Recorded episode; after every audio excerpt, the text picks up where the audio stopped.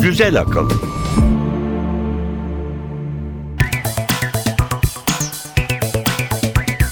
Güzel Akıl 37. bölüme hoş geldiniz. Ben Emre Üç Kardeşler. Ben Elif Yılmaz. Bakalım bu hafta gündemimizde neler var, nelerden bahsedeceğiz. Kısa bir tanıtımımız var, onu dinleyelim önce. Güzel akılda bu hafta.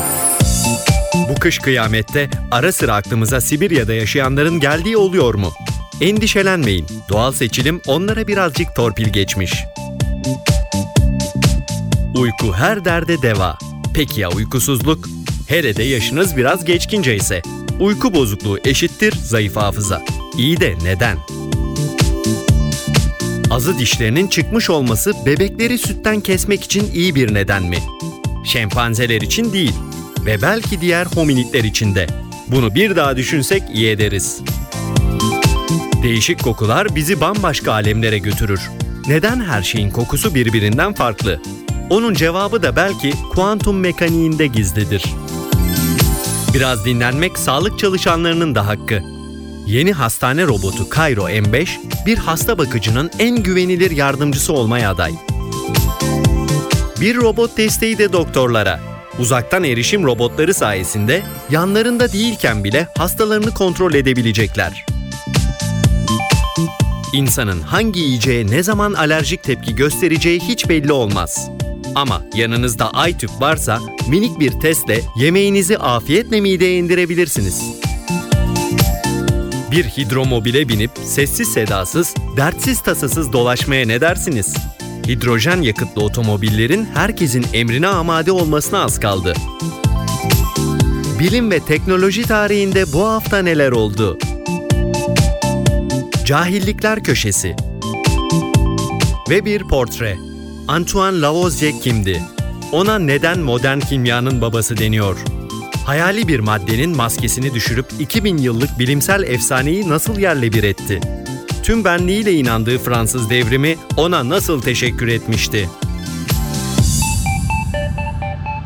Güzel akıl.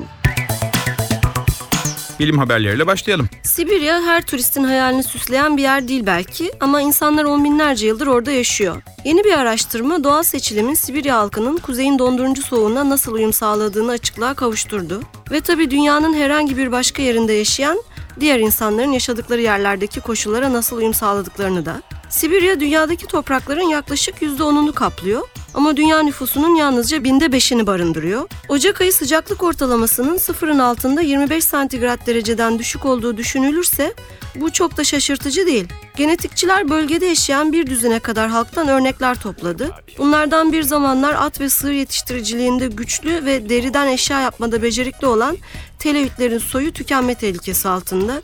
Yalnızca 2000 kadar birey kalmış. 2010'da yapılan bir araştırmada Sibirya'da yaşayan iki topluluk incelenmiş ve soğukta yaşayanlarda daha aktif olan iki gene rastlanmıştı. Ne yapıyor bu genler?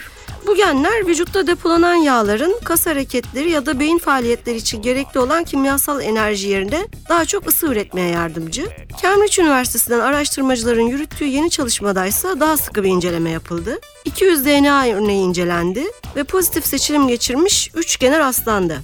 Bunlardan ilki önceden keşfedilen genlerden biri, diğeri ısı kaybını önlemede önemi olan titremenin anahtarı düz kasların kasılması ve damarların büzüşmesiyle alakalı. Sonuncusu da daha çok et ve süt ürünleriyle beslenen kutup bölgesi insanlarını yakından ilgilendiren yağ metabolizmasıyla. Araştırmacılar seçilim baskısı, farklı toplumlardaki çeşitlenme, DNA'daki özel değişiklikler gibi etmenleri de göz önüne aldıklarında 25 bin yıldan uzun süredir Sibirya'da yaşayan halkların soğuğa ve et ağırlıklı diyete uyum sağlamalarında bazı biyolojik metabolizmaları kontrol eden seçilimin bunda önemli bir rol oynadığı sonucuna vardılar. İlginç. Evet. Sıradaki haberimiz. Uyku her ne kadar tam olarak nasıl olduğu bilinmese de birçok derde deva. Evet onsuz olmuyor. Evet ama işte uykusuzlukta aksine başa bela. Nature Neuroscience dergisinde yayımlanan bir çalışmada bunu doğruladı. Yaşlandıkça ortaya çıkan bazı beyin bölgelerindeki bozulma ya da tahribat uyku kalitesini azaltıyor ve bu da hafızayı olumsuz etkiliyor. Yaşlanma kademeli olarak beyin hücrelerinde kayıp, uyku bozukluğu ve bellek fonksiyonlarında düşüşle ilişkilendiriliyor ama bütün bu etmenlerin birbirini nasıl etkilediği net değil. Kaliforniya Berkeley Üniversitesi'nden sinir bilimci Bryce Bender ve ekibi 18-20'li yaşlarında 15'i de 60'larının ve 70'lerinin sonunda 33 sağlıklı denekten kelime çiftlerinden oluşan bir listeyi ezberlemelerini istediler. Bazı kelime çiftlerini anımsanmaları istendikten sonra katılımcılar bütün gece uyudu. Uyku sırasında da beyinlerindeki elektriksel etkinlik kaydedildi. Ertesi sabah beyin taraması yapılırken yine listedeki bazı sözcükleri hatırlamaları beklendi. Önceki çalışmalarla uyumlu olarak Yaşlı denekler gençler oranla hafıza testinde daha başarısız çıktı ve derin uykuyla bağlantılı olan yavaş beyin dalgalarının da kayda değer ölçüde az olduğu gözlemlendi. Yavaş dalga etkinliği ne kadar düşükse hafıza performansı da o kadar kötü çıktığından derin uyku miktarındaki azalma hafızada bozuklukla ilişkilendirildi. Bu farklılık aynı zamanda orta alın korteksinde gri madde miktarındaki azalmayla da ilintili çıktı. Uyku hafızada yeni anıların oluşmasını güçlendirirken yavaş beyin dalgaları hafıza oluşumundan sorumlu beyin bölgesi hipokampustan uzun dönemli depolamanın yapıldığı diğer beyin bölgelerine bilgi aktarımını arttırıyor. Araştırmacılar katılımcıların beyinlerindeki değişikliğin patolojik yani hastalığa bağlı bir sebepten kaynaklanıp kaynaklanmadığının bilinmiyor olmasının çalışmayı sınırlandıran etkisinin bulunduğunu kabul ediyorlar. Bu nedenle bir sonraki aşamada karşılaştırmalı çalışmayı mümkün kılmak için yaşlı grubu daha uzun süre izleyip bir de demans rahatsızlığı olan katılımcıları çalışmaya katmayı düşünüyorlar.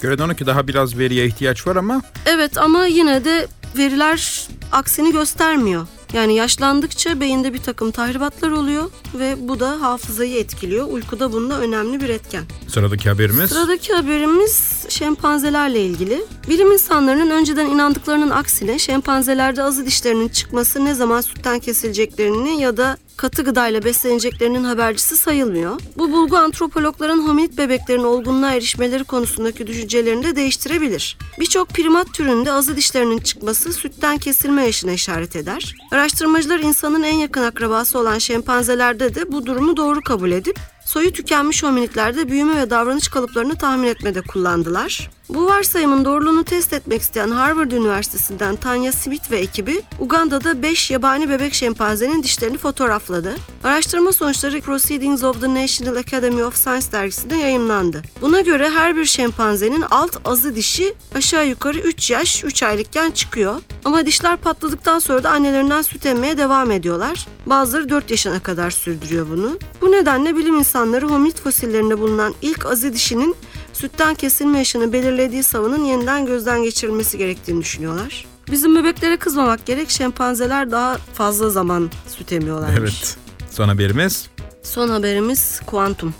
Farklı kokuları ayırt edebilme becerimizin ucunun kuantum mekaniğine erişmesiyle ilgili kanıtlar yılların tartışmasını yeniden alevlendirdi. Burundaki reseptör yani alıcının şekline uyan molekül içeri girdiğinde koku tetiklendiğinden çoğu araştırmacı bir molekülün kokusunun şekline bağlı olduğunu düşünür. Fleming Biyomedikal Araştırmalar Bilim Merkezi'nden Luca Turin bu görüşe katılmıyor çünkü farklı şekillerdeki bazı moleküllerin kokuları aynı. Turin 1996'da koku reseptörünün ancak bir molekül doğru frekansta titreştiğinde tetiklendiğini öne sürdü. Bu titreşim bir elektronun reseptörü geçip kokuyu tetiklemesine neden olan kuantum tünelleme efektini yaratmak için yeterli enerjiyi sağlıyor. Bu kuramı test etmenin bir yolu bir moleküldeki hidrojen atomlarını hidrojenin izotopu olan ve çekirdeğinde hem proton hem de nötron barındıran döteryumla değiştirmek. Molekülün şekli eser miktarda değişir ama ilave nöronlar asıl titreşim frekansını değiştirir. Turing'in önceki deneylerinde meyve sinekleri parfümlerde sık kullanılan asetefenonun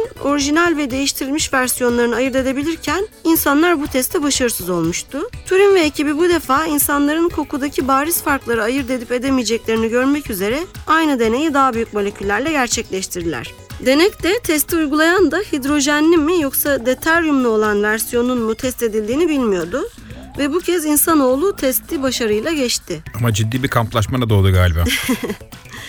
Fakat bu konuda bilim camiasında bir kamplaşma oldu evet. Bazı bilim insanları bunun kokuları algılamaya titreşimler sebep olur demek için yeterli olmadığı görüşünde. Ama şöyle bir şey oldu. Bu deney kuantum biyolojiye olan ilgiyi arttırdı. Kuşlar yollarını bulurken acaba kuantum mekaniğinden mi faydalanıyor konusu şimdiden araştırmacıların gözdesi oldu bile. Eyvah.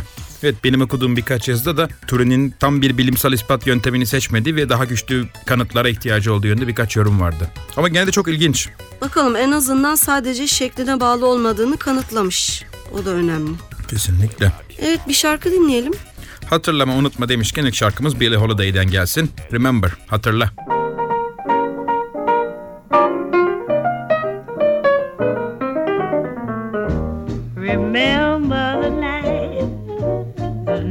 you said, I love you.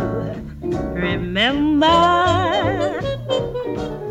remember you vowed by all the stars above you. Remember, remember we found a lonely spot. And after I learned to lot, you promised that you'd forget me not. But you forgot to remember. Güzel akıl.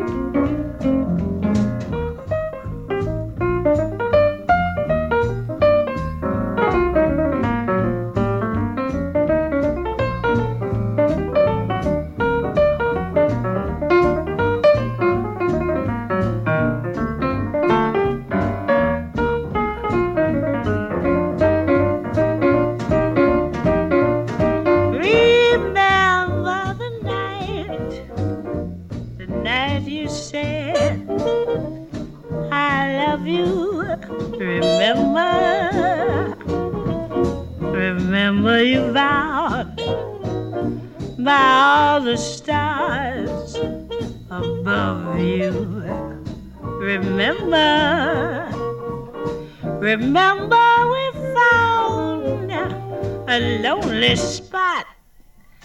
And after I learned to care a lot, you promised that you'd forget me not.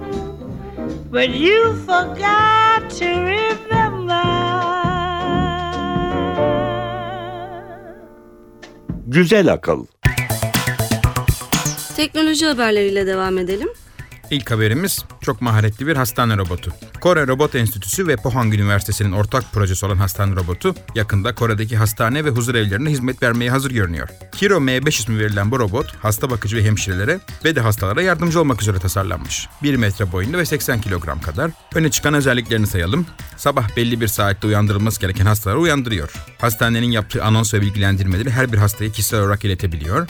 Hasta odasına gittiği zaman odadaki kokuları analiz ediyor ve özellikle de vücut sıvıları, idrar ve dışkı kokularına çok duyarlı. Hastanın alt bezinin ya da sürgüsünün temizlenmesi ya da değiştirilmesi gerekiyorsa robot bunu ortamdaki kokudan anlıyor ve hemen ilgili birimi arayıp görevlinin gelmesini sağlıyor. Koku henüz insanların algılayamayacağı seviyede bile olsa M5'in hassas sensörlerinden kaçmıyor. Bir de temizleseymiş keşke. Evet henüz ona yapamıyor fakat temizlenmesi için gereken cihazlar içinde bulundurabiliyor sanırım. Robot bulunduğu odanın havasını temizleyen bir hava filtresi sistemi de içermekte. Daha da güzeli yürüteç olarak kullanılabiliyor. Yani yürümek için desteğe ihtiyacı olan bir hasta bu robottan destek alıp kısa yürüyüşler yapabiliyor, banyo ve tuvalete gidebiliyor. Robotlar söz konusu olunca en hassas konulardan biri robotların insanlara çarpıp zarar vermemeleri. Ne de olsa en az 80 kilogram ağırlığında bir cihazdan bahsediyoruz. M5 bu konulara oldukça hassas. Bir insanla beraber yürürken güvenlik mesafesini hiç aşmadan destek olabiliyor. Güney Kore ve Japonya hastane robotları konusu dünyanın en ileri ülkeleri. Hızla yaşlanan nüfusa sahip bu iki ülke teknolojik bilgi birikimlerini her yaştan hastaların ve bakım merkezlerinde kalan yaşlıların hizmetine sunmak için ciddi çalışmalar yapıyorlar. Bu şekilde hastane ve huzur evlerinin personel açıda kapatılmaya çalışılıyor tabii. Otonom değil mi bu robot? Evet, Kendi kendine. otonom. İkinci haberimizde de galiba yine bir hastane robotu var. Evet gene bir hastane robotu var. Bu ise her işi kendi başına yapan bir robot değil de uzaktan erişim, telepresence olarak adlandırılan ya da avatar robot ismi verilen türden. Peki kimin avatar olarak çalışıyor bu robotlar? Tabii ki doktorların. Amerikan Gıda ve İlaç Dairesi RP-Vida adı verilen avatar robotun hastanelere kullanımına izin verdi. Nasıl çalıştığını anlatalım. Diyelim robota 3. katta travma servisinde 5 numaralı yatakta ya da 2 numaralı muayene odasında olan hastanın yanına gitmesi söyleniyor. Robot navigasyon sistemiyle hastane içinde yol alıp o noktaya başarıyla gidiyor. Gidince kamera ve ses sistemini çalıştırıyor ve o sırada hastanenin başka bir servisinde olan hatta belki başka bir hastanede veya başka bir şehirde olan uzman doktora bağlanıyor. Ve bu avatar robot hasta ile doktorun iletişimi sağlamakta. Sadece iletişim sağlamakla kalmıyor. Robot üzerinde temel teşhis ekipmanları da var. Stetoskop ile hastanın kalp atışlarını ve kalbin sesini doktora iletebiliyor. Kan basıncını ölçüp bildiriyor. Hastanın laboratuvar sonuçlarını röntgen görüntülerini doktora iletmekte. Tabii bütün bunlar yapılırken bazen robotun yanında bir hemşire ya da hasta bakıcının olması ve bu teşhis cihazlarını doğru yerde tutmak gibi görevleri yapması gerekebiliyor. Belli ki önümüzdeki 4-5 yıl içinde bu robotların hastane performansları hakkında pek çok veri toplanmış olacak. Bu veriler ışığında ve de sürekli ilerleyen teknolojiyle çok daha gelişmiş modeller üretilecek. Bakın peki benim anlamadığım bu robot kendisi bizatihi iletici mi? Doktora verileri kendi vücudu üzerinden mi? Evet Diyor. ve de robotun üzerindeki ekrandan hasta doktoru görüyor. Ve de aynı şekilde doktor da robotun kamerası üzerinden hastanın görüntüsünü görebilmekte. Şimdi anlamlı olmaya başladı. evet sıradaki haber. Gene tıp teknolojisi hakkında. Hem de akıllı telefonları da içeriyor. Los Angeles, Kaliforniya Üniversitesi'nden Aydoğan Özcan ve ekibi akıllı telefonlarla birlikte çalışan portatif bir fotometrik gıda analiz kiti geliştirdiklerini duyurdular. iTube adını verdikleri bu cihaz 40 gram ağırlığında fotometrik ölçüm için gerekli olan iki adet led tabanlı ışık kaynağında içeren iki küçük tüpten oluşuyor. Bu cihaz akıllı telefon ya da tablete, telefon ya da tabletin kamerasının önüne gelecek şekilde mekanik olarak tutturuluyor. Cihazı çalıştıran yazılım da telefona önceden yükleniyor. Analiz edilmek istenen gıdanın önce uygun forma getirilmesi şart. Diyelim ki kurabiye. Önce biraz ufalanması ve özel bir sıvı ile karıştırılıp 10-15 dakika kadar bekletilmesi gerekli. Daha sonra bu karışım cihazın tüplerinden birine yerleştiriliyor. Hangi alerjen bakımından analiz edilmek isteniyorsa o alerjenin kiti de cihazın diğer tübüne yerleştiriliyor. Diyelim ki bu kurabiyede yer fıstığı var mı diye bakacağız. O zaman yer fıstığı kontrol tüpünü kullanıyoruz. Yani tüplerden biri örnek, öteki de kontrol tübü. Program çalıştırılınca iTube'un içindeki led ışık kaynakları örnek ve kontrol tüplerini aydınlatıyor ve içinden geçen ışığı telefonumuzun kamerası kaydediyor. Analiz edeceğimiz gıdaya hazırlamak ve yüklemek 20 dakika, analiz ise sadece birkaç saniye sürüyor. Yapılan testlerde bu cihazın milyonda bir oranında bulunan alerjenleri bile tespit ettiği görülmüş. Şu ana kadar daha çok fıstık konusunda çalışmışlar. En çok alerji olan gıdalardan biri olduğu için. Seri üretime geçebilmesi için cihazın daha da geliştirilmesi, alerjen kitlerinin seri üretilmesi ve de sıkı güvenlik deneylerinden geçmesi gerekli. Ama hepsi gerçekleşirse birkaç yılda kullanıma hazır bile olabilir. Bu konular çok hassas. Çok başarılı. Evet. Geçenlerde yapılan bir araştırmada akıllı telefonlara yüklenen deri analiz yazılımlarının bazen çok önemli deri kanseri vakalarını tespit edemediği bildirildi. Tabi bu deri analiz yazılımları oldukça amatör işler ve bu ekibin yaptığı gibi özelleşmiş ve sofistike donanımlar içermiyorlar. Sadece kameranın görüntüsünü veri tabanındaki görüntüyle karşılaştırıyorlar. Evet dördüncü haberimiz. Dördüncü haberimiz hidrojen yakıtlara doğru büyük bir adım konusunda. Daimler Mercedes şirketi zaten bir süredir Renault Nissan ile hidrojen yakıt teknolojisi konusunda ortak çalışmalar yapıyordu. Bu ortaklığa şimdi de en büyük otomobil üreticilerinden Ford da dahil oldu. Üçlü stratejik işbirliği anlaşması ile hidrojen yakıtla çalışan araçların araştırma geliştirme süreçlerinin hızlandırılması ve seri üretim mümkün kılınması amaçlanıyor. Seri üretimin bir boyutu da üretilen araçların tüketiciler tarafından arzu edilebilir fiyatlara mal edilebilmesi. İşbirliğinin hidrojen yakıtlı araçlar konusunun diğer tarafına yani hidrojen yakıtların üretimi ve depolanması ve benzin ya da elektrik istasyonları gibi belirli mesafeler içinde ulaşılabilir olması konusu da var. Bu işbirliğiyle hidrojen yakıt üretim ve depolama endüstrisine güçlü bir sinyal verilmiş oldu. Hidrojen araçlar fosil yakıtlı cihazlardan farklı olarak yakıtı basınç altında ateşleyerek değil, hidrojen ve oksijeni tepkimeye sokup elektrik üreterek çalışıyorlar. Yani hidrojen ve oksijenin tepkimesiyle açığa çıkan elektrik aracın elektrik motorunu döndürüyor. Dolayısıyla gerek sadece hidrojen, gerek hidrojen elektrik pilli hibrit sistemleri olarak çalışabilmekteler. Fosil yakıtlarda olduğu gibi karbon ve diğer atıklar yok. Esas atık su ve ısı. Karbon ayak azaltılması ve temiz hava konusunda oldukça umut verici bir teknoloji. Tabi hidrojen üretimi de %100 temiz bir süreç değil. Pek çok kimyasal atık çıkıyor bunu da unutmamak lazım. Bu arada hatırlatmak istiyorum ben. Bizde de hidrojen enerjili arabalar yarışı yapılıyor. Hidromobil. Evet. TÜBİTAK tarafından düzenleniyor ve üniversite öğrencileri katılıyorlar. Çok başarılı araçlar yapıyorlar ve uluslararası yarışmalarda da Ekomobil ve Japonya'da yapılan bildiğim kadarıyla yarışmalarda da çok başarılı sonuçlar elde ediyorlar. Evet bir şarkı daha dinleyelim o zaman.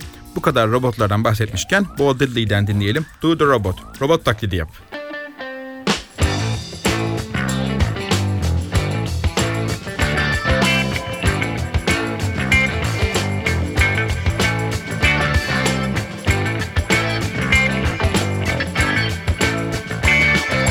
Güzel akıl.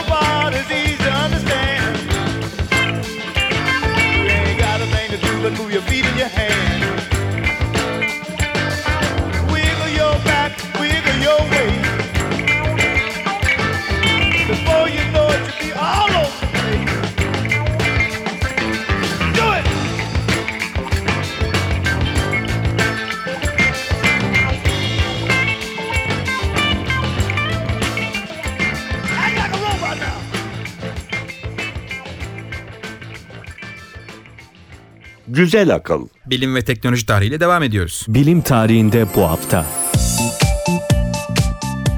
28 Ocak 1998.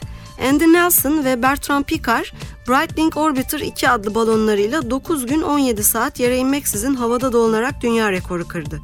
13 kişilik ekip tarafından 4 yıl boyunca hazırlanılan yolculuk, Çin'in hava sahasını kullanmalarına izin vermemesi yüzünden erken bitirildi. Ertesi yıl Picard bu defa Brian Jones'la birlikte yere inmeden dünyanın çevresini balonla geçmeyi başardı. 29 Ocak 1958. Boston Herald gazetesinde Olga Owens'in böcek ilacı DDT'nin zararlı olduğuna ilişkin mektubu yayınlandı. Owens, çevre bilimci Rachel Carson'ın ünlü kitabı The Silent Spring, Sessiz Bahar yazmayı cesaretlendiren kişiydi. Carson, böcek ilaçlarının bulaştığı bitki ve hayvanlara ilişkin veriler topladı ve kitabında bu ilaçların yalnızca böceklere değil, çevredeki diğer hayvan ve bitkilere de zarar verdiğini kanıtladı. 30 Ocak 1868. Charles Darwin'in Evcil Hayvan ve Bitkilerde Çeşitlenme adlı kitabı yayımlandı. Kitap 58 yaşındaki Darwin'in türlerin kökeninden sonra yazdığı ikinci önemli eseriydi. Darwin evrim kuramının asılsız olduğu iddialarına cevaben hayvan ve bitkilerin fiziksel ve davranışsal özellikleriyle çevresel ve doğal değişikliklerin türler üzerindeki etkilerine ilişkin topladığı verileri bu kitapta ayrıntılı biçimde açıkladı. 31 Ocak 1961. 4 yaşındaki şempanze Hem, Mercury projesi kapsamındaki Mercury Redstone 2 adlı roketle uzaya fırlatıldı. Yalnızca 16,5 dakika süren uçuşun 7 dakikasında Hem ağırlıksız olmayı deneyimledi, 175 kilometre yükseğe ve saatte 20 bin kilometre hıza ulaştı. Bütün bu süre boyunca yaşamsal durumuna ilişkin verileri gözlemlemek üzere tıbbi bir vericiye bağlıydı. Bu, insanlı uçuşlar başlamadan önce bedensel tepkilerin ölçülmesi amacıyla yapılan test uçuşuydu. 3 ay sonra ilk Mercury astronotu Alan Shepard yörüngesel uçuşu gerçekleştirdi. 1 Şubat 1911. Thomas Jennings parmak izi kanıt kabul edilerek suçlu bulunan ilk kişi oldu. Illinois Yüksek Mahkemesi'nin delili geçerli saymasıyla Clarence Hiller'ı öldürmekten suçlu bulunan Jennings idama mahkum edildi. 2 Şubat 1935, dedektif Leonard Keeler kendi buluşu olan poligraf ya da bildiğimiz adıyla yalan makinesini ilk kez kullandı. Saldırı suçundan yargılanan iki kişinin bağlandıkları yalan makinesi sonuçları da mahkemeye delil olarak sunuldu. 3 Şubat 1862. 15 yaşındaki genç bir çocuk hareket halindeki trende gazete basıp satan ilk kişi oldu. Port Huron ve Detroit arasında yolcu taşıyan trenin yük vagonunda minik bir matbaa kuran bu gencin adı Thomas Edison'dı. Babasının dükkanına ilişkin haberlerle diğer yerel haberlerin yer aldığı arkalı önlü tek yapraktan oluşan haftalık gazetenin satışının bu cevval çocuğun gayretleriyle günde 200'ü bulduğu oluyordu. 12 yaşından beri trenlerde gazete satan Edison artık kendi işinin patronu olmuştu. Hem mucit hem iş adamı. Adam olacak Her çocuk. zaman için. Evet şimdi sırada cahillikler köşesi var onu dinleyelim. Cahillikler köşesi. Profesyonel dudak okuyan biri konuşan kişinin aksanını da anlayabilir mi? Sesimizdeki aksanı dudaklarımızla ya da ağzın ön bölümleriyle yapmadığımız için dudak okuyan kişinin aksanı ayırt etmesi mümkün değildir. Aksan kendini daha çok sesli harflerde gösterir ve bunu dudak okumayla anlamak da oldukça zordur. Dudak okuyan biri aksanınızın farklı olduğunu ancak kelimeleri daha yayvan söylerseniz anlayabilir.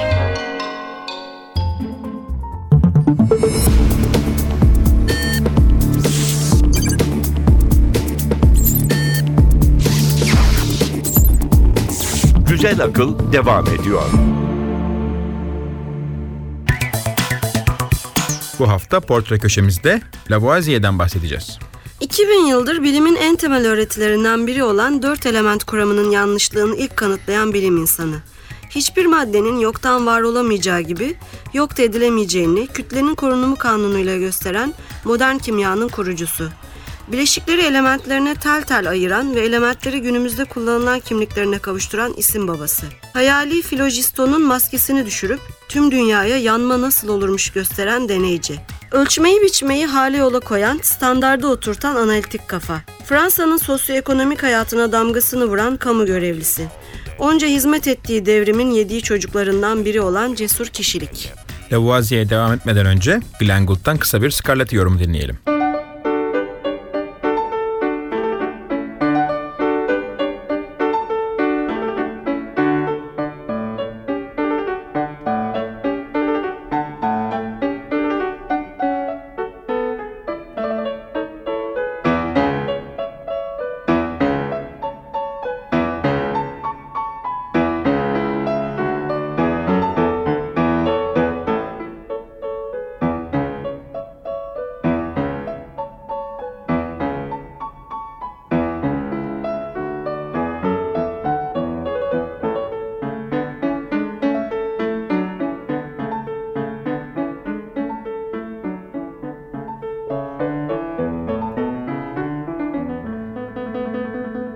Güzel akıl.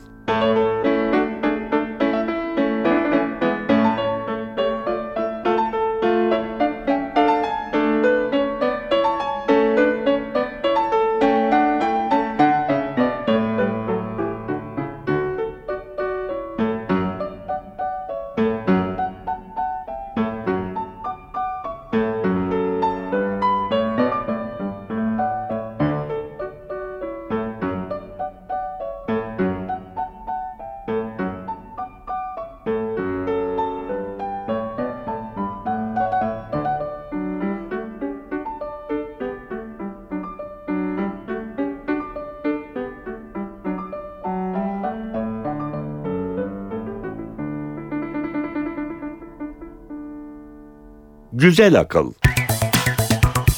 Antoine Laurent de Lavoisier 26 Ağustos 1743'te Paris'te zengin bir ailenin oğlu olarak dünyaya geliyor. Annesinin o 5 yaşındayken ölmesiyle de kişisel olarak büyük bir servete sahip oluyor. Annesinin ölümünden sonra üzerine titreyen babası Paris Yüksek Mahkemesi'nde danışman ve tabii oğlunun da hukukçu olmasını istiyor. Antoine da Kolej Mazaren'de klasik dil, edebiyat ve felsefe ile birlikte kimya, matematik, gökbilim ve botanik eğitimi alıyor. Aile geleneğini sürdürüp hukuk diploması alsa da aslında gönlünde yatan aslanı fark etmesi uzun sürmüyor ve fen bilimlerine yönleniyor. Hemen de adını duyurmuş. Evet, Pierre Macquer'in kimya sözlüğünden ve o döneme damgasını vuran İngiliz aydınlanmasından çok etkileniyor ve jeolog Jean-Étienne Guitard'la çıktığı jeolojik gezilerin ardından Guitard'la birlikte Fransa'nın mineraloji haritasını çıkarıyor. Dönemin önemli kimyagerlerinden Guillaume François Roule'ün derslerine katılıyor ve dediğin gibi 1766'da Fransa Bilimler Akademisi'nin açtığı yarışmada büyük bir kentin en iyi şekilde aydınlatılması konulu makalesiyle altın madalyayı kapıyor. Evet bir de Paris'in alçı taşlarının çözümlenmesiyle ilgili çalışmayı da imza atmış arada. Evet, akademinin dikkatini çekmesinin ardından farklı maden sularının çözümlenmesine ilişkin çalışmasıyla önce akademinin yardımcı kimyagerliğine, 1778'de de tam üyeliğine seçiliyor. Fakat bu başarıların ardında kim yatıyor dersin? Bir kadın. 1771'de 28 yaşındayken kendisinden 15 yaş küçük olduğu söylenen, burada böyle bir ipucu verelim ama biz telaffuz etmeyelim bence yaşını. Ee, Marianne Pierret Puz'la evleniyor. Marianne o sıralarda Fransa'da hükümet adına vergi toplamakla yükümlü özel kuruluş Ferm General'in yüksek rütbelilerinden birinin kızı. Ama tek mahareti bu değil tabi. Lavoisier'e İngilizce makalelerin Fransızca'ya çevrilmesinde, laboratuvar araç girişlerinin tasarlanmasında, deney sonuçlarının resimlenmesinde ve kaydedilmesinde ve hatta mektuplarının düzenlenmesinde çok yardımcı oluyor. Bu arada Lavoisier bilimsel çalışmalarını sürdürmek için Ferm General'de çalışıyor bir yandan ve babası da o dönemin modasına uyup ona bir soyluluk ünvanı satın alıyor. Artık dük mü oluyor, marki mi orasını bilmiyorum ama gerek vergi müfettişliği gerekse de bu ünvan sonradan kelimenin tam anlamıyla başını yiyor. Evet. O yıllarda yanma olayının yanmakta olan maddenin içinde var olduğu kabul edilen, yanma sırasında da kaçıp gittiği düşünülen filojiston diye adlandırılan bir madenin işi olduğu düşünülüyor. Birçok bilim insanı filojistonun peşinde. İngiliz Joseph Priestley kırmızı civa çökeltisini ısıtarak filojistondan arınmış havayı yani kendisi öyle söylemese de oksijeni hazırlıyor. Oksijeni aslında. Buradan yola çıkan Lavoisier de metallerin yanması sırasında adi yani azotlu havanın sadece bir bölümünün kullanıldığını ve bu etkin maddenin de yanma sırasında soğurulan yeni hava olduğunu, geriye yaşamsal olmayan havanın kaldığını kanıtlıyor. Daha sonra da bu yeni havanın karbonla birleşmesiyle sabit gazın yani karbondioksitin oluştuğunu gösteriyor. Havanın kimyasal tepkimelerde yer alan farklı gazlardan oluştuğunun anlaşılması önemli. Çünkü bu sayede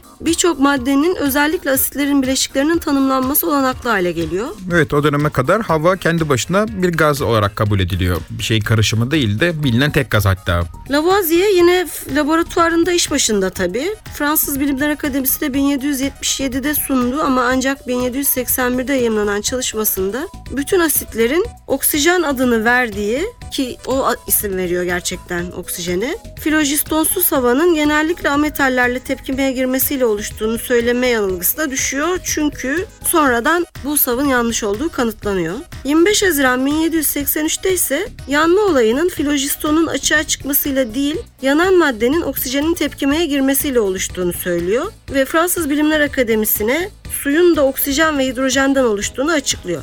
Aslında bunu da daha önce İngiliz Harry Cavendish saptıyor. Asitlerle metallerin tepkimesinden açığa çıkan gazı yanar gaz olarak adlandırıyor ve bu gazla havanın birleşmesi sonucunda suyun oluştuğunu söylüyor. Ama ne Priestley ne de Cavendish bulduklarının ne olduğunu tam olarak açıklayamıyorlar. Çok iyi bir kuramcı olan Lavoisier ise tüm bu bulguları didik didik inceleyip defalarca deney yaptıktan sonra kesin sonuçlara ulaşabiliyor. Tabi bulgularından faydalandığı insanları kredilerini verse iyi edermiş ama Bu konuda evet pek iyi bir üne sahip değil. vermemiş nedense.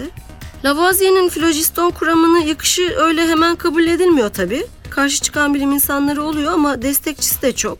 Yanma kuramı kimyada gerçek bir devrim yaratıyor. Bunun da rüzgarıyla Lavoisier ve destekçileri kimyasal adlandırma yöntemi adında bir eserle yeni bir adlandırma yöntemi kazandırıyorlar kimyaya. Böylece Aristo'dan beri kabul edilen 4 ögenin yerini 55 elementten oluşan bir sistem alıyor.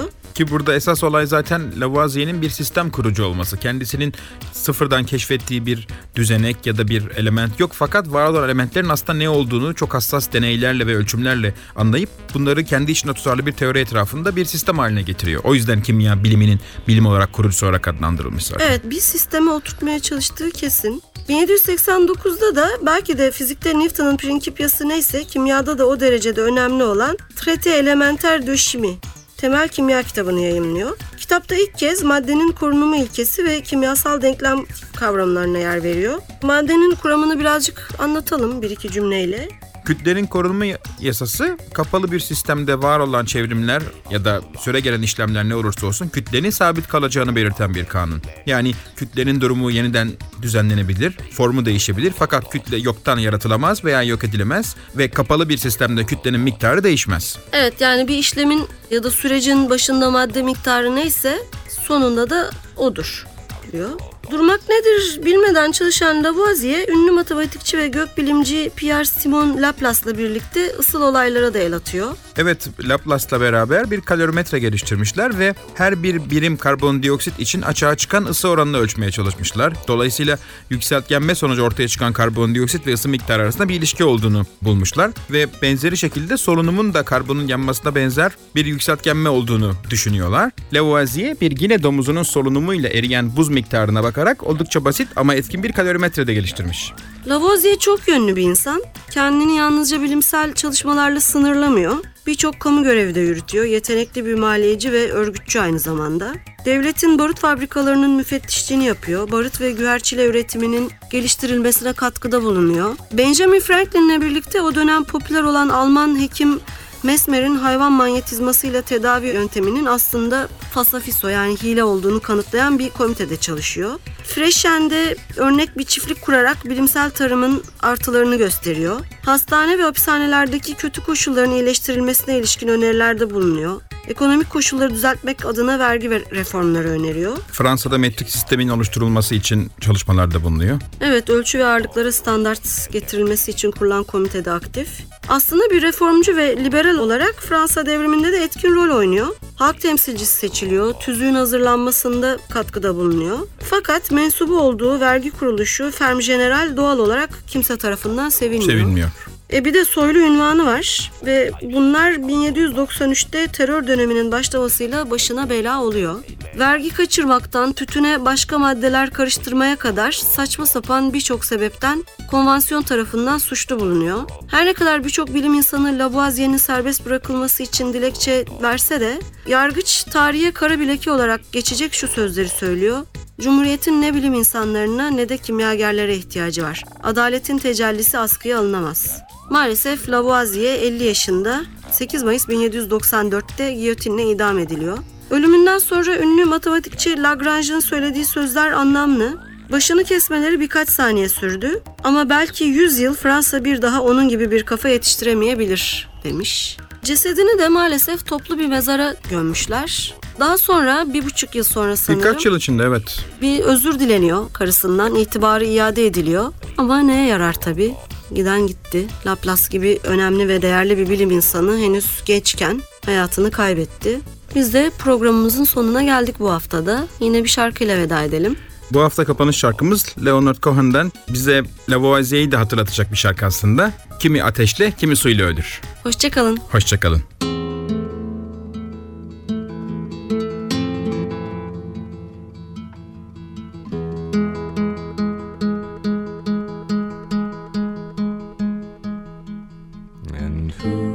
by a fire?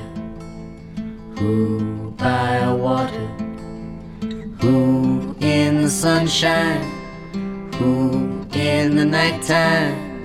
Who by high ordeal? Who by common trial? Who in your merry, merry month of May? Who by very slow decay? And who shall I say? Calling?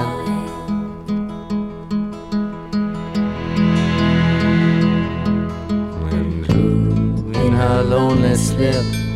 Who by barbiturate? Who in these realms of love? Who by something blunt? Who by avalanche? Who by powder?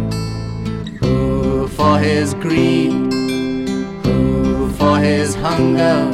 And who shall I say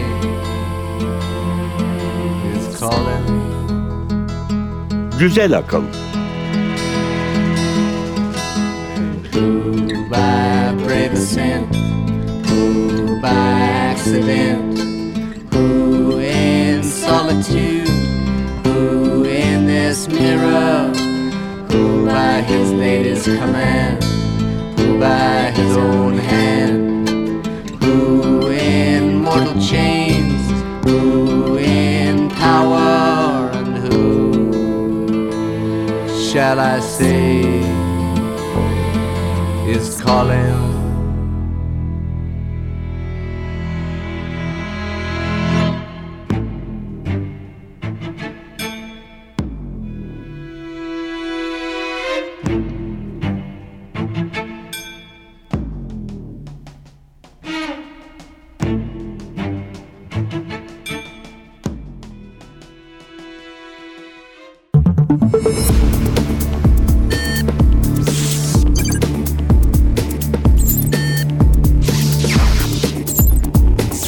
Güzel akıl sona erdi.